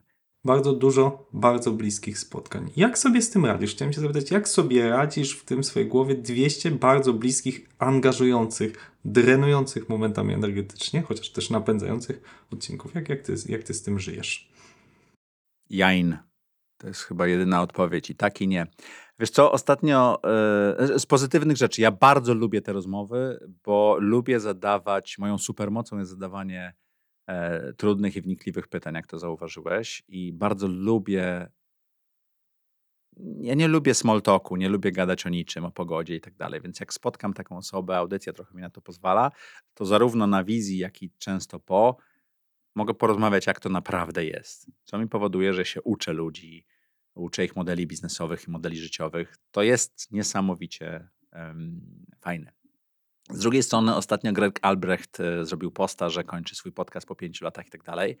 I muszę powiedzieć, że mocno zarezonował ten podcast, bo ja co pół roku mam taką zastanówkę, czy, czy to kontynuować, czy nie. Zazwyczaj to jest właśnie okolice przesilenia zimowego i okolice wakacji e, letnich. Ja się zastanawiam, czy mi się jeszcze chce. E, Zresztą rozmawialiśmy w poniedziałek z zespołem e, co dalej z audycją i jak chcemy to prowadzić, bo my co chwilę wycinamy projekty i co chwilę jest ich coraz więcej, więc to jest taki, tak jak z chwastami, never ending story. E, I, I bardzo sprawia mi to przyjemność. Teraz mamy parę ciekawych współprac, między innymi z Longevity Center, które jest bliskie mojemu, bo mówimy o, wiesz, o zdrowiu i tego typu rzeczach. I to są niesamowicie ciekawe rozmowy, nie o biznesie, tylko o mitochondriach, o testosteronie, wiesz, takie, takie rzeczy nagrywamy w tej chwili. I ja mówię, wow, to ciągle pasuje do formatu Zaprojektuj swoje życie. Nawet nazwaliśmy ten format Zaprojektuj swoje zdrowie e, i to fajnie działa. Więc szukam tych wyzwań. Ale generalnie ja zauważyłem jedną rzecz, w której chyba jestem dobry. To jest taka moja e, ukryta supermoc nawet przede mną. To jest e, perseverance, tak? To Calvin Coolidge powiedział, że talent jest nieważny, że mądrość jest nieważna. Taki jest dość złożony cytat, który kiedyś przeczytałem w książce o Rayu Kroku, czyli założycielu E, McDonald'sa, tej korporacji, nie, nie restauracji. ale to, co jest najważniejsze, to jest wytrwałość w dążeniu do celu. Ona jest wszechmocna. I moim celem było zbudowanie fajnej audycji i tak dalej. Ona nie ma jakichś rewelacyjnych zasięgów w porównaniu z paroma innymi. Wiesz, zawsze porównuję się z liderami, nie? Ale z drugiej strony nie ma też kontrowersyjnych gości. Nie biorę ludzi, którzy opowiadają farmazony. Nie, nie biorę ludzi, którzy są bardzo mądrzy, ale potrafią medialnie opowiedzieć ci, że teraz kupuj złoto, a potem kupuj bitcoina, a potem kupuj coś innego, tak? Akcje Tesli. Tylko biorę ludzi, którzy osiągnęli sukces i prawdopodobnie coś sobą reprezentują i coś mają mądrego do powiedzenia. I z każdej z tych rozmów na pewno można coś wyciągnąć. I to nie tylko są przedsiębiorcy. To są ludzie, którzy kupili sobie Trimara, nie mieszkają na Karaibach. To jest e, tancerka baletowa, e, to jest surfer, który wiesz, żyje, więc to jest, to jest naprawdę o życiu. Nie? Większość to jest o przedsiębiorcach, ale nie tylko. To jest o Miłce Rusin, która Miłce, która wspina się albo robi, trawestuje. Ten, mówię, Miłka, ale po co ty to robisz? No Maciek. Mhm. No, Okej, okay. no to, to, to, to jest bardzo ciekawe właśnie jak stać się gościem, bo to nie, nie, nie chodzi o to, żeby być na liście Forbesa, tam nie wiem, 100 najbogatszych Polaków. Zresztą Z listy najbogatszych Polaków mieliśmy na pewno kilkanaście, myślę, że nawet więcej niż 20 osób. Trzeba być ciekawym człowiekiem większość tych osób na tej liście jest ciekawymi ludźmi, tylko czasami ciężko się do nich dopchać. Ja bardzo często dostaję odpowiedzi negatywne, że nie, nie chcemy. A to jest tak, że głównie ciebie zaczepiają? Chcę do ciebie, bo na pewno masa ludzi do ciebie pisze, Maciek, bardzo chcę być w audycji. Dużo osób, mhm. do mnie już nikt nie pisze, bo my mamy kontakt, zespół to obsługuje w pewnym sensie. Dużo osób do nas pisze, my sprawdzamy, czy ta osoba pasuje do formatu i tak dalej. Mamy w tej chwili kolejkę chyba, do marca jesteśmy zabukowani, jeżeli chodzi o nagrania.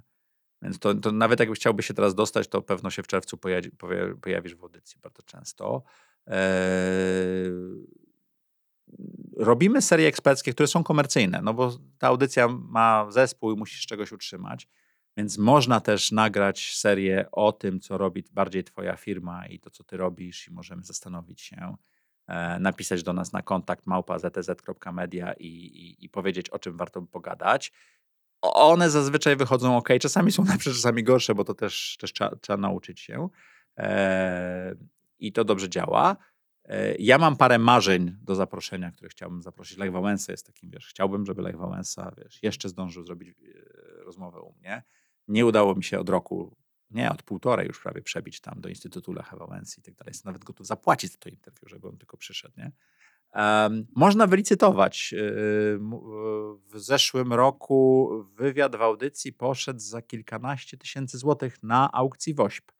Ja nie pamiętam, ile to było, 14-17 tysięcy złotych. Przepraszam, y, nie, nie, pamiętam, jaka to była suma, ale to była suma, która nas wszystkich zaskoczyła. Tak? E, więc to można też zrobić. I, i tak, no, trzeba być, trzeba być wytrwałym w dążeniu do celu. Mhm. Okej, okay. E, a powiedz właśnie, czy, czy model biznesowy, bo to jest tak, jest e, firma, tak? I, I, tak, można zapłacić za udział w podcaście. Rozumiem, mastermind jest płatny. Udział... Mastermind jest płatny, konferencja jest płatna. Chociaż konferencja, muszę powiedzieć, my ją tak robimy, że ona dla nas jest takie 0 plus. 0 plus. Ja już jestem zapisany. Tak, to cztery dni po moich urodzinach. Zapraszamy 27 kwietnia w hotelu Marriott będzie Zaprojektuj swój biznesowy wzrost. Jeżeli nie byliście jeszcze na stronie konferencja na Zaprojektuj swój biznes, to jestem Dobra, zdziwiony. wytniemy to Maciek w montażu. Dziękuję Ci za reklamę. E, Ale kluczem, e, o to chciałem zapytać, okay, czyli konferencja i teraz, czy, czy, co jeszcze zarabiać? Na przykład udział w, tak? Jest jeszcze grupa, tak? Że można być tam na Slacku? Coś E, Nie, e, bycie w, e, w grupie na Slacku jest bezpłatne, ale jest invitation only. Przez rok było płatne, ja chciałem, wiesz, ja, ja te- testuję modele, nie? Patrzę, co inni robią, testuję. I zrobiliśmy to, ludzie płacili za to. E, Ja po roku powiedziałem, słuchajcie, wszystkie wasze e, membershipy się przedłużają za darmo, macie to, ale ta grupa nie zrobiła tego, co ja myślałem, że ona tam sama zacznie się zarządzać i tak dalej, i tak dalej. Mamy fajne rzeczy, które robimy, nie jest ich za dużo, grupa jest cicha i ja się zastanawiałem o co chodzi, bo na przykład Bartek Pucek zbudował dość ciekawą społeczność, nie? I rozmawiam z e, członkami tej grupy. Maciek, my firmę prowadzimy, my nie mamy czasu pisać na Slacku.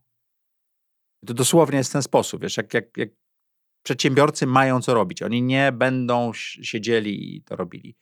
E, I to są chyba wszystkie produkty. No mamy też reklamy, Mhm. można kup- kupić reklamy normalnie w audycji, czyli będziesz miał, Mhm. e, jesteś partnerem audycji, na początku masz baner. A mogę Cię zapytać, jaki przewidujesz przychód na rok 23? No, jaki przewidujesz? Nie wiem. W zeszłym roku zrobiliśmy ponad milion złotych obrotu. Nie, nie wiem. Ja, no, tam rośniemy sobie, więc zakładam, że to będzie nie wiem, 20-30% wzrostu. Nie, nie, nie wiem. Okej, to jeszcze zadam Ci dwa pytania na koniec. Jako już jest to, y, prowadzisz audycję o projektowaniu życia. Czym będzie y, Twoje życie, y, Twój biznes w 2025 i 2030 roku? Nie wiem. Ale wczoraj nagrywałem odcinek i budowałem, jak będzie wyglądało moje życie i audycja e, w 2025 roku, dokładnie za 3 lata, z klocków Lego. Ten odcinek pójdzie w marcu, kiedy będziemy mieli dokładnie czwartą rocznicę, więc warto to obejrzeć. E, Wyszło mi, że studio raczej przeniesie się nad ocean.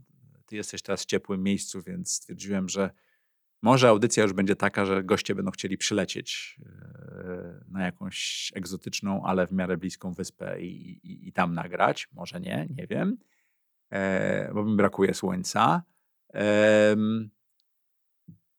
Ja myślę, że to, co zaczynam robić w tej chwili, jest tą przemianą, ale wiesz co, nie wiem, do- dokąd mi poprowadzi, bo na pewno zdrowie i bycie sprawnym jest częścią tego.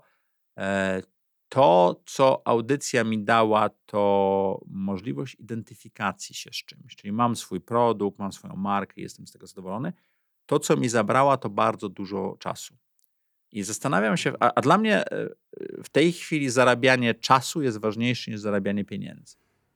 Czy wyobrażasz sobie, że ktoś inny będzie prowadził audycję Zaprojektuj swoje życie? Jako prowadzący, tak? No, Jako jeżeli host. spojrzysz Mhm. na Spiders Web czy tego typu e, serwisy, no to one zrobiły właśnie taki pivot, że jeden bloger pisał, no i potem dołączyło się parę innych osób, Antyweb tak samo zrobił, mieliśmy gościa, no i w pewnym momencie to się robi firma medialna. Nie? Więc jedną z opcji, którą jest, to jest zrobienie z Zaprojektuj swoje życie firmy medialnej, gdzie ja przestanę zadawać pytania i zacznę innych uczyć, jak zadawać pytania i zaczniemy robić. Robiliśmy taki eksperyment, mamy pasmo, na przykład Młode Wilki, które prowadził Dawid Paczka i tam było, jest kilkanaście odcinków, to nawet fajnie poszło. Eee, tylko trzeba znaleźć ludzi, którzy mają wytrwałość, żeby coś takiego prowadzić. Nie? Myśmy to zrobili totalnie jako eksperyment. Ja jestem inwestorem w firmie Dawida, bardzo się lubimy, więc coś takiego e, zrobiliśmy. E, więc to jest jedna z możliwości. Ale ja, ja nie potrafię ci odpowiedzieć na to pytanie. Ja wiem, co ja będę robił w tym i w przyszłym tygodniu i pewno do końca stycznia, bo to jest w moim kalendarzu. Wiem pewno mniej więcej w tym roku, gdzie będę spędzał wakacje i tego typu rzeczy, i jakie mamy święta rodzinne i tak dalej. Wiem, w którym kierunku dążę w swoim życiu. Więcej zdrowia, więcej czasu, e, więcej ludzi, których chcę w moich wewnętrznych kręgach. Ale co z tego wyjdzie? To, to jest, wiesz, ja, ja nie robię celów, ja robię wektory. To dość dużo mówię o tym w audycji. Czyli jestem w tym miejscu, to jest kierunek, który chcę obrać, to jest siła, które, którą nadaję temu kierunkowi. Ale tam nie ma latarni na końcu. Tam jest coś, dopłyniemy. Być może to nie będą Indie, być może to będzie Ameryka. To i tak jest niezłe odkrycie. Mi się bardzo podoba to podejście, bo faktycznie żyjemy w takim świecie, że czasami trudno jest. Jest po prostu dużo otoczenia, które na nas wpływa. Na wektory Kurczę, możemy przeszliśmy wpływać. przez e, pandemię, e, Polski Ład, wojnę, inflację. Nie wiadomo, co nam ten rok przyniesie. Naprawdę nie wiadomo. Teraz wszyscy są chorzy w Polsce. Nie wiem, czy zauważysz, ale wszyscy mają grypę i różne komplikacje i to masowo. Jest jakiś szczyt L4. Em, No, po co? Po co? Dziwię się firmom, które robią e, budżety na 2-3 lata. Mhm. No to też jest forma zabawy wektorem.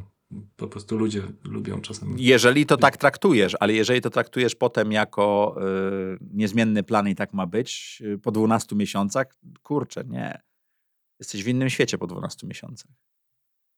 Dobrze, drodzy, to była chyba, no powiedziałbym, pół, do, też biznesowa audycja, trochę w innym podejściu, takim właśnie maćkowym podejściu. Dzięki Ci bardzo za, za podzielenie się Twoimi wrażeniami o tym, jak być dyrektorem wielkiej korporacji, jak być inwestorem, mentorem i jak wreszcie stworzyć model biznesowy z podcastu. Dzięki serdeczne, Maćku. A ja was serdecznie zapraszam na wywiad z Krzysztofem, jeżeli nie widzieliście na Zaprojektuj swoje życie, bo on mi dzisiaj mówił, że się strasznie nim stresował. A ja tego w ogóle nie zauważyłem. Wyszła nam świetna rozmowa. To ja też się przyłączam do zaproszeń. Dzięki. Cześć! Escola Mobile. Biznes masz w kieszeni. Zupełnie inny był ten odcinek, prawda? Maciek przybył z rewizytą po rozmowie z Krzysztofem w swoim podcaście Zaprojektuj swoje życie. Link do rozmowy znajdziesz w notatkach.